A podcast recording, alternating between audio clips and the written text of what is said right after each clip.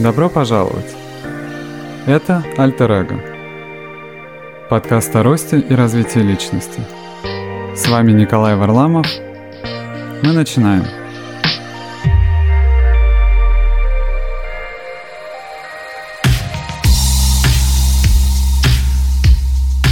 Всем привет! Добро пожаловать на подкаст Альтер Эго. Сегодня у нас особенный эпизод и специальный гость.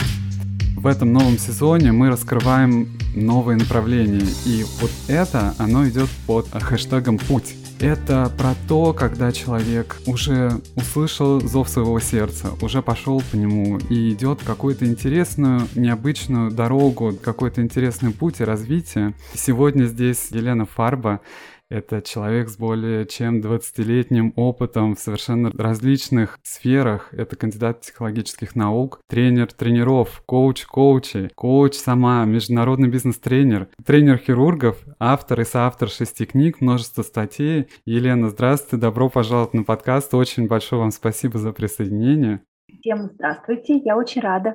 Конечно, хотелось бы в первую очередь поговорить о вас, пораспрашивать вас о ваших направлениях деятельности, да, вот столько много всего получилось. Вот расскажите, что бы вам вот хотелось отметить, какой наибольший ваш интерес сейчас представляет, что вы такого особенного делаете? О чем бы хотелось рассказать? Слушайте, ну, в действительности, вот несмотря на такой значимый уже 20-летний стаж моей работы, это, это правда в этом году случилось. Я долго ждала, когда же случится эта красивая цифра, потому что я начала практиковать с 2001 года, и первые мои, скажем так, а, участники моих программ это были студенты, потому что я начала вести тренинги, будучи доцентом вуза. А, и а, говоря вот о разнообразии этих направлений, я бы все-таки, наверное, выделила три основных кита. То есть mm-hmm. это тренерство, это коучинг, это творчество. Угу. А за всем этим, на чем там эти киты, не знаю, там Атланты что-то держат, да, ну, в общем, да, на чем да. стоят, э, держатся, это психология.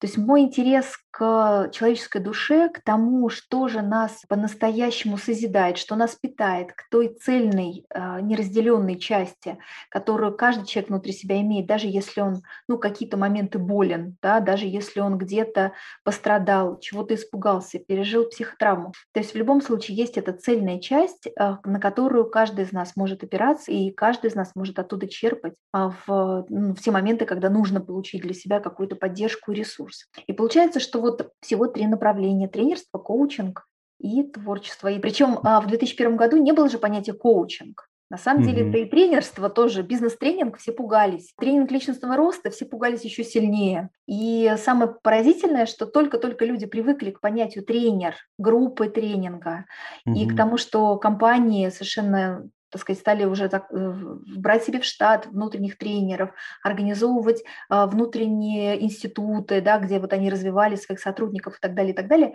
Как только это произошло, это произошло примерно в 2008 году, когда в нашем сознании угу. это как-то утряслось. А вот в 2009 году я пошла учиться на коуча. Это было мое первое, угу. так сказать, первое погружение в коучинг, первое знакомство с коучингом.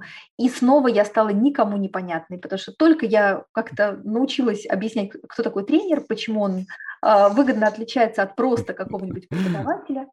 А, и тут я случилась, в общем, коучем. Я так чувствовала, что, наверное, годика через два появится что-то еще. А, ну вот оно появилось, я теперь ментор коучей.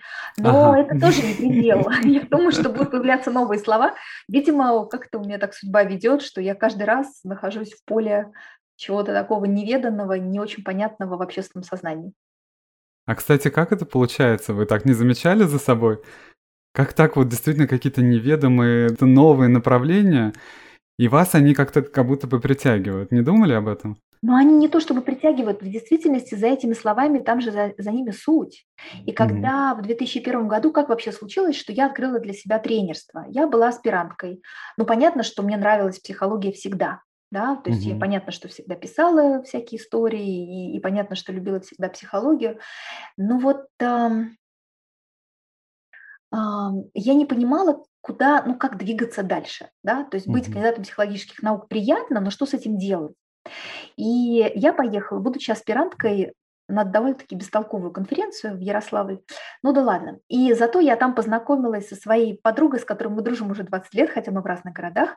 А угу. еще я оттуда привезла книжку. Книжка называется «Путь тренера», автор Жанна Завьялова. Угу. И вот эта книжка для меня, она сделалась зовом, тем самым, как в архетипическом путешествии героя, да, когда угу. герой, прежде чем начинает свой особый путь, он слышит зов, он получает знаки, он получает какую-то внутри страсть душевную, которую не может, которая не может сопротивляться, да, которая его влечет. Я прочитала эту книжку «Путь тренера», и я влюбилась в эту книжку, я влюбилась в этого автора, и впервые в жизни э, мне пришла светлая мысль, что с этим автором вообще-то можно и познакомиться. И, кстати mm-hmm. говоря, вот с этого года и по сей день мы с Жанной не только дружим, да, мы продолжаем дружить, общаться, но еще и мы сотрудничаем непрерывно практически. Там был небольшой перерывчик где-то в середине там двухтысячных, но сейчас снова мы активно сотрудничаем.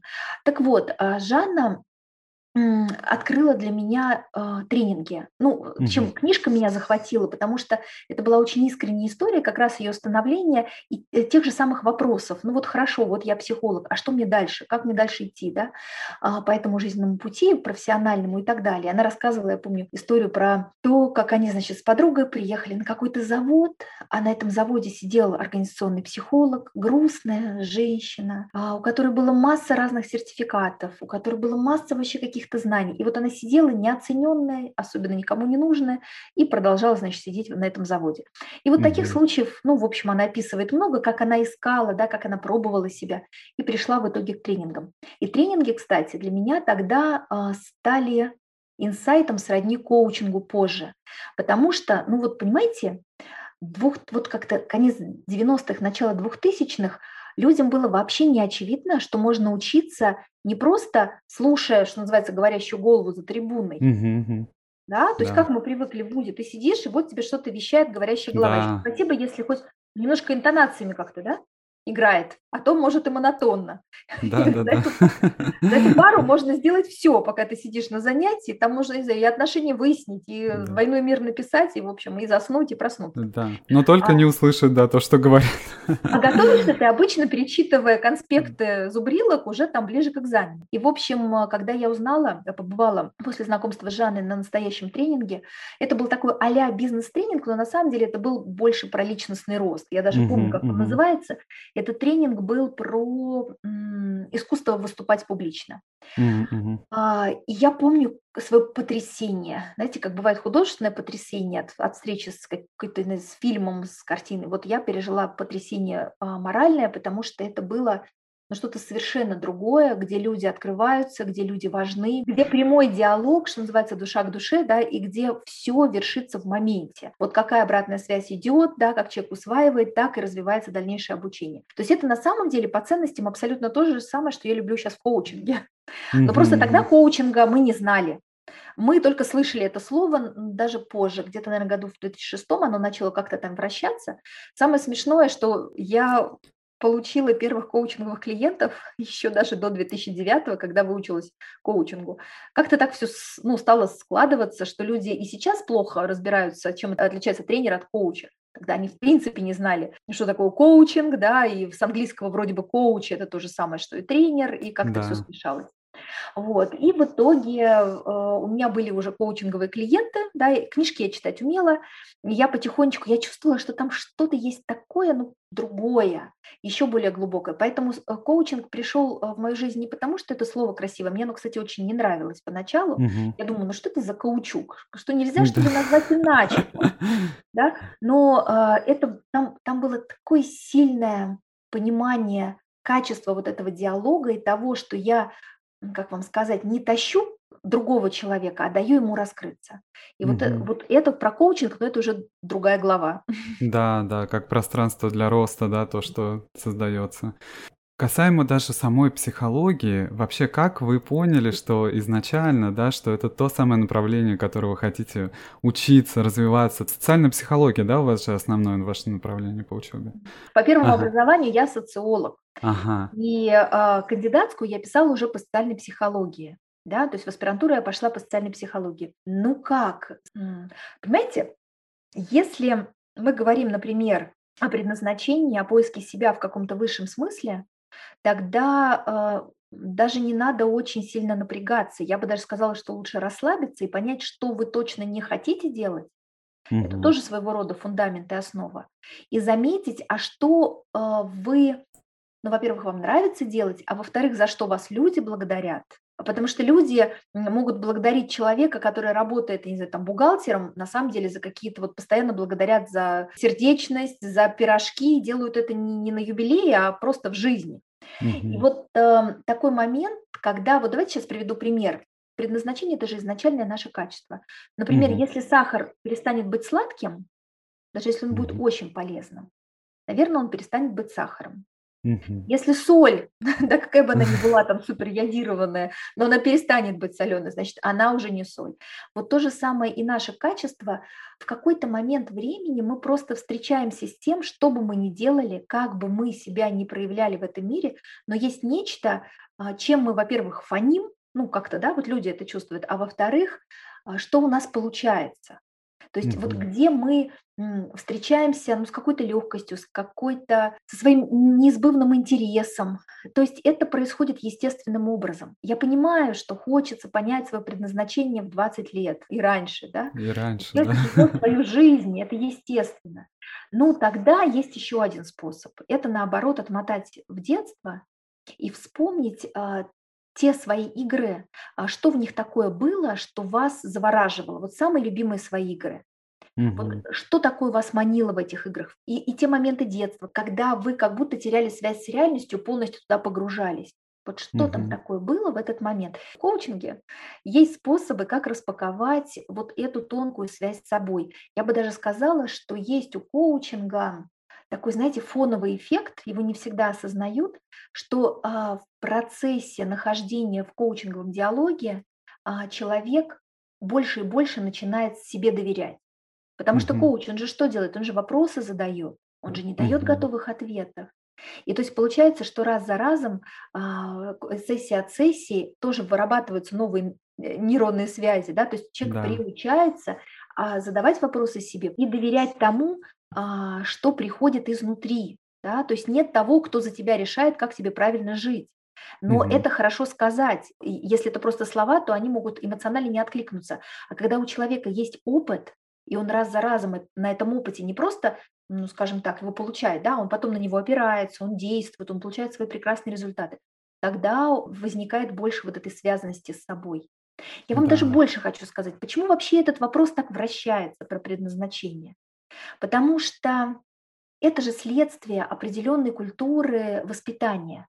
Угу. Когда люди долго приучаются следовать каким-то чужим навязанным правилам, когда людей мало спрашивают в детстве, а что хочешь ты, а как ты вот, что ты выберешь, да, то есть э, момент вот такого несколько директивного, что ли, э, навязывающей модели воспитательной, вот это лишает естественной связанности человека с собой.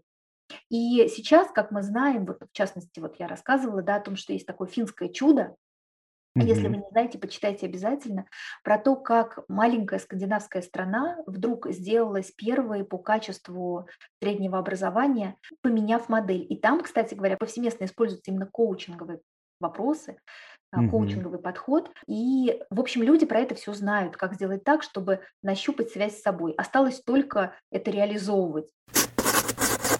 То есть внутри нас огромный ресурс. И как да. этот ресурс распаковать, вот в чем вопрос. Для этого существуют как раз, да, так сказать, условно коучинговые, назовем это так, э, технологии, коуч-подход. А возвращаясь к вопросу о предназначении, у человека всегда есть связь с этим. Когда у человека нет ответа, это значит, что, скажем так, очень много чего он делает в своей жизни, а, того, что он не выбирал. Может быть, он это выбрал, но когда как сделал это, как будто бы не я, а меня это выбрала, да? Да. А, и тогда можно начать с того, чтобы сбросить то, что я не хочу делать. Это требует угу. мужества, но зато это приближает к предназначению. Да. У нас так интересно, наши слушатели даже, они успели понаблюдать за мной в этом состоянии, потому что, когда я только переехал, такая вот короткий, это я уже говорил об этом истории, я автоматически стал продолжать свою карьеру, которую я делал в России как финансист, да, я работал там в банках, в инвестиционных компаниях, и я здесь стал делать сертификацию, международную сертификацию канадскую по рынку ценных бумаг. И я ее так долго делал, и я ее так не любил, мне так тяжело это все шло, шло, что я максимально это оттягивал, когда я мог вообще до последнего. И я понял, что на пути вообще к этой сертификации я забыл вообще, зачем я это делаю. Вот забыл, потому что я уже изначально я сюда приехал, и я нашел уже, в принципе, работу, и у меня даже появилось дополнительное время. И я все еще автоматически продолжаю заниматься этим сертификатом, причем он состоял из двух экзаменов, и один я даже уже успел сдать. И вот у меня остался второй, и я его даже уже выучил. Я думаю, и что же я делаю, зачем? То есть я как будто бы зачем-то его еще, вот сейчас этот сертификат, я внесу в жизнь, которую я как бы уже отпускаю постепенно.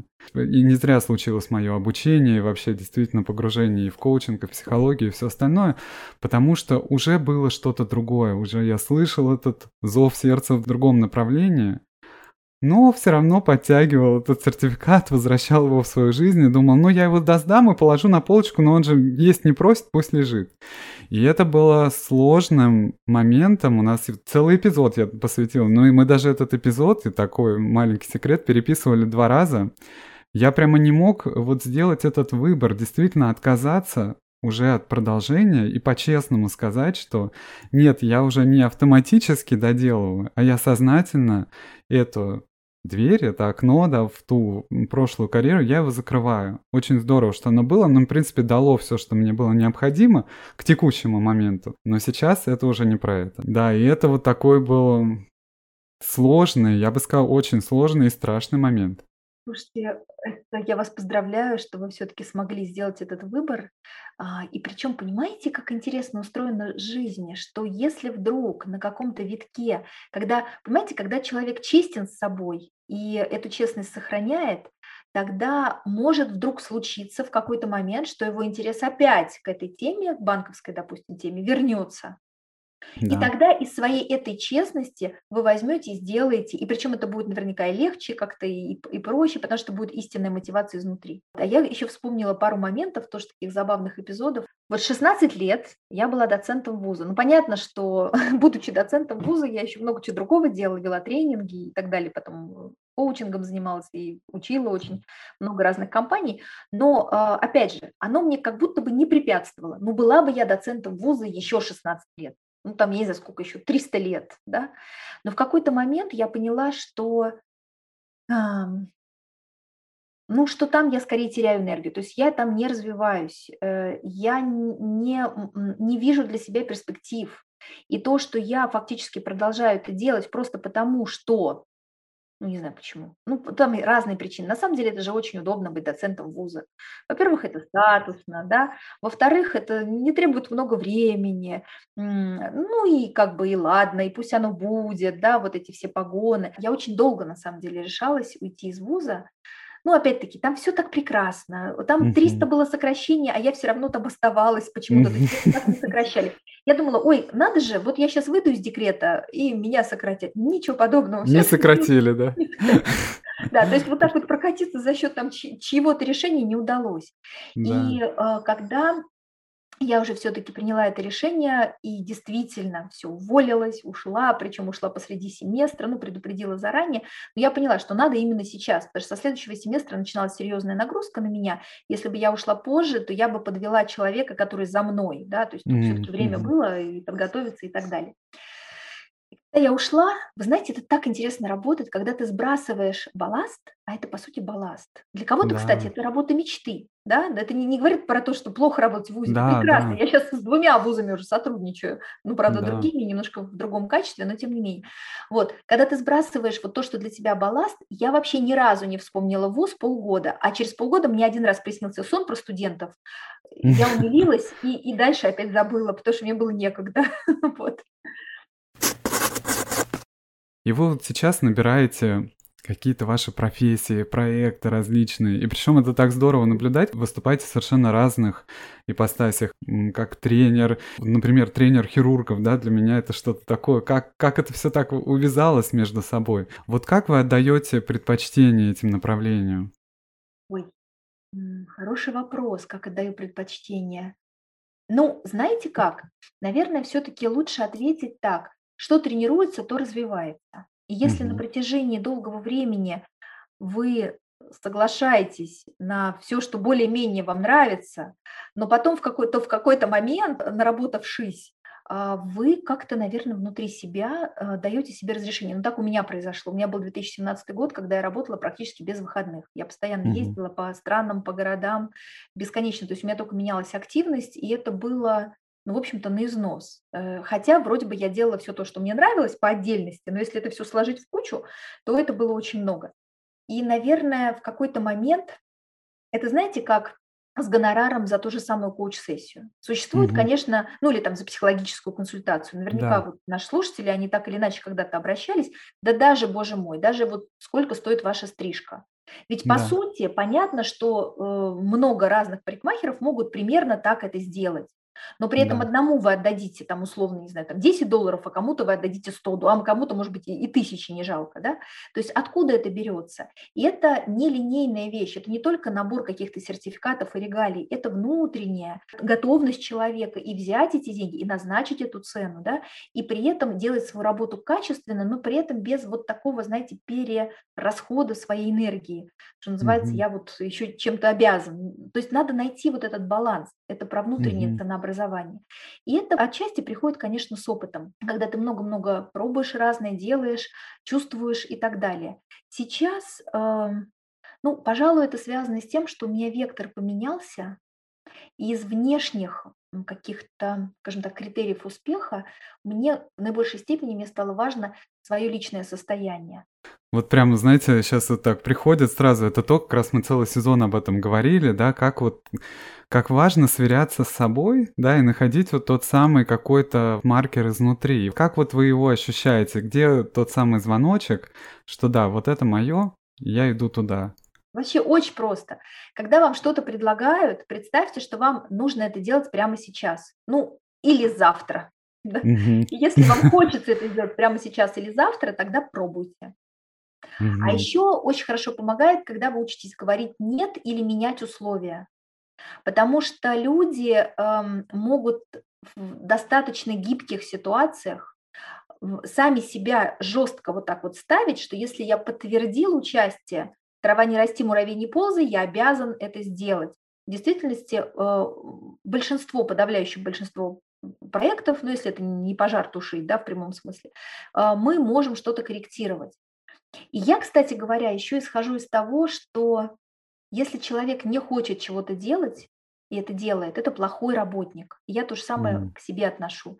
Поэтому я не привлекаю, если я понимаю, что человеку что-то неинтересно, вот даже если мне косметолог, например, говорит, слушай, что-то я себя неважно чувствую, а мне, например, хочется к ней сходить, там какой-нибудь пилинг сделать, и я скажу, окей, давай, отдыхай, поправляйся, я подожду.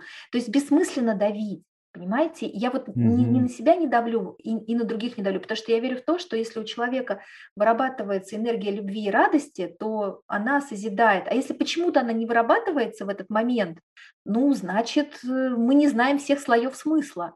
Значит, просто mm-hmm. довериться отсутствию, э, так сказать, да, требуемой энергии и не идти туда.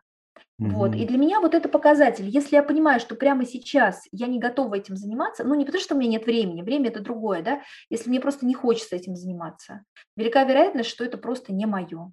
Вот. И тут еще хорошо поговорить, опять же, с собой, а что у меня привлекает, потому что люди соглашаются э, на участие в проектах, например, чтобы сохранить отношения. Угу. Вот им нравится человек, они хотят с ним контактировать, а это повод. Тогда можно с коучем, опять же, проработать, как еще я могу сохранять отношения, не вовлекаясь в нежелаемый проект. Да, да, достигнуть того же самого, но другим способом. Да, то есть получить вот то, что мне важно, но не делая того, что я не хочу делать. Да. Вот, поэтому вот еще, наверное, еще такой моментик. Ну, тут не обойтись, конечно, без какого-то высшего смысла. Понимаете, как интересно, все-таки есть что-то, что сложно называть словами, у каждого свои способы, как с этим контактировать. А, ну, когда мы говорим о предназначении, мы вообще-то выходим за пределы обычного телесного существования, правильно? То есть мы все Да. равно уже исходим из некого разума, который существует как-то и так далее. И вот, наверное, еще это связано с ощущением вот этой разумности всего того, что происходит, и каких-то подспудных правил, что ли, как это, законов, как мы между собой. То есть это про чувствительность, про то, Мгм. что я чувствую даже на уровне тела. Вот, кстати, отличный маркер. Сверяйтесь с собой и э, замечайте, и имейте смелость это, ну, так сказать, признать, что вам не хочется, например. Слушайте, ну прям так здорово, вообще очень насыщенно получилось. Спрошу вот про ваши еще творческие моменты. Вы вот написали тоже несколько книг. Вот эта часть, как вы к ней пришли? Книга — это же что-то такое особенное. Это камерный момент, когда ты сидишь и ты пишешь, тебе никто тут помочь не может совсем. То есть тебе нужно создать что-то, чего не было. Как это происходило? Да, вы знаете, ну вот это как раз то, чем я грешила с детства. У меня Мгм. бабушка, слава богу, дай бог здоровья, а, она вспоминает до сих пор, как я могла идти, мне было там 5-6 лет, и я что-то такое рассказывала, какие-то нескончаемые сказки. То есть я умела их начинать, но я не умела их заканчивать. Их выдерживал только мой дедушка и мой папа. Вот мама с бабушкой, они очень сильно уставали от моих историй, вот, потому что они были такие длинные и так далее. Я тогда уже писала стихи, сказки, я писала сочинения в стихах. Ну, то есть что-то такое было, да, вот изначальное. И вот, э, кстати говоря, на меня очень здорово повлиял коучинг. Опять же, Потому что вот забавно, да, вот, но это не специально, это правда так произошло, потому что коучинг– это про связь с собой, про налаживание Мгм. вот этого резонанса, а, и когда ты начинаешь даже в коуч-сессии говоришь какие-то слова, коуч тебе повторяет эти слова, задает вопросы, и тем самым ты как будто сверяешься, то ли это слово, может быть, как-то иначе это надо выразить, то есть возникает такая вот филигранная точность. Как ты Да. выражаешь то, что ты чувствуешь? И тогда я, кстати, написала повесть, а, она потом оказалась издана, это вообще чудесная история. Э, Я мечтала об этом, и это случилось, чтобы я не прилагала никаких усилий. Я только увидела свою повесть в сборнике «Эксмо». Ну, отдельная, да, отдельная история. Ну, по своей фамилии, разумеется, то есть никто ее не украл, просто так получилось. Вот. И книжку, которая вот эта нарядная книга для настроения или самокоучинг на каждый день, которая, опять-таки, продавалась по всему миру. Сейчас уже тираж, к сожалению, раскуплен, есть только в онлайн. А, Тем не менее, она везде, да, во всех странах. То есть я специально мониторила по друзьям, ну, благодаря вот этим большим крупным магазинам, агрегаторам. И мы ходили и в Библиоглобус, на Кузнецком, и в Арбат, везде она лежала, мы просто ради интереса все это фотографировали и радовались. Вот, эта книжка, она тоже родилась, во-первых, она про коучинг, а во-вторых, она родилась вот в таком вот настроении коучинговом.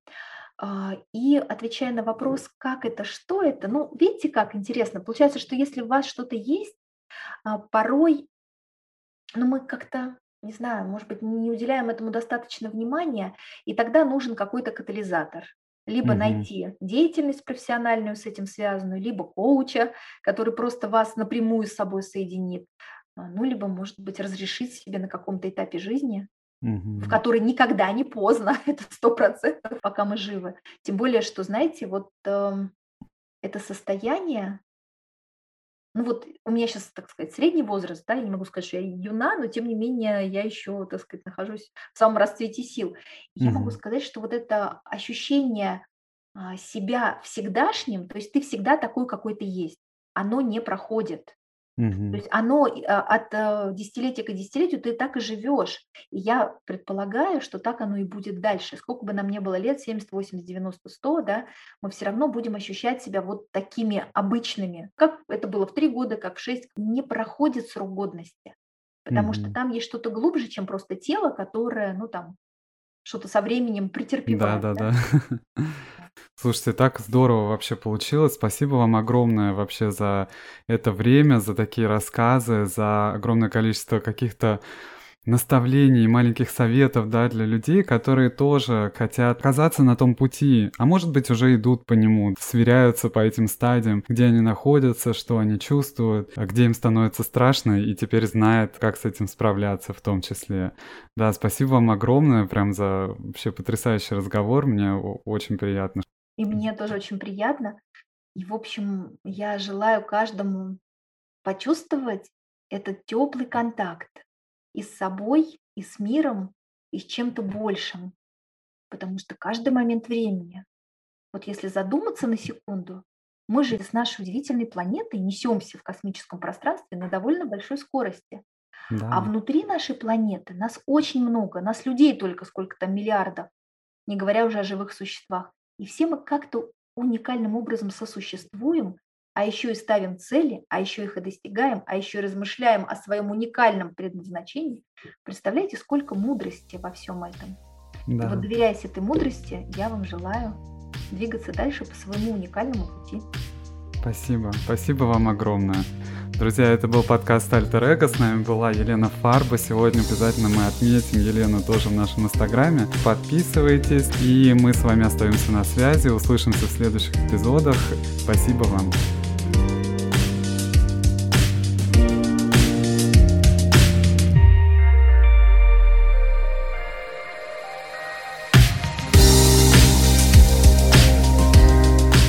Спасибо, что слушали Альтер Эго. С вами был Николай Варламов. Пишите в наш инстаграм Каст и обязательно подпишитесь на подкаст в вашей подкаст-платформе и поставьте звезды. Это поможет в продвижении.